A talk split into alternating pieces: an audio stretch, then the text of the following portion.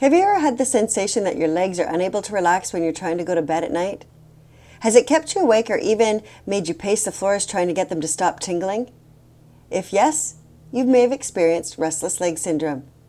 This is no joking matter for many people. Some research shows that restless leg syndrome may affect about 3 to 15% of the general population.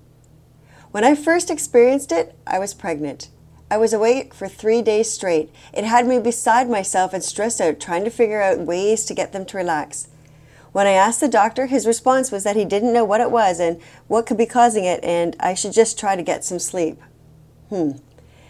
It wasn't until I found a name for this online that I knew what I was dealing with.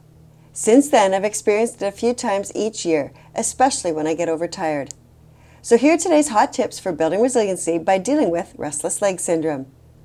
Ensure that it's not a reaction to a medication that you may be taking.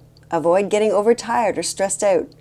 Try massage, relaxation techniques, and stretches to prepare your body for sleeping.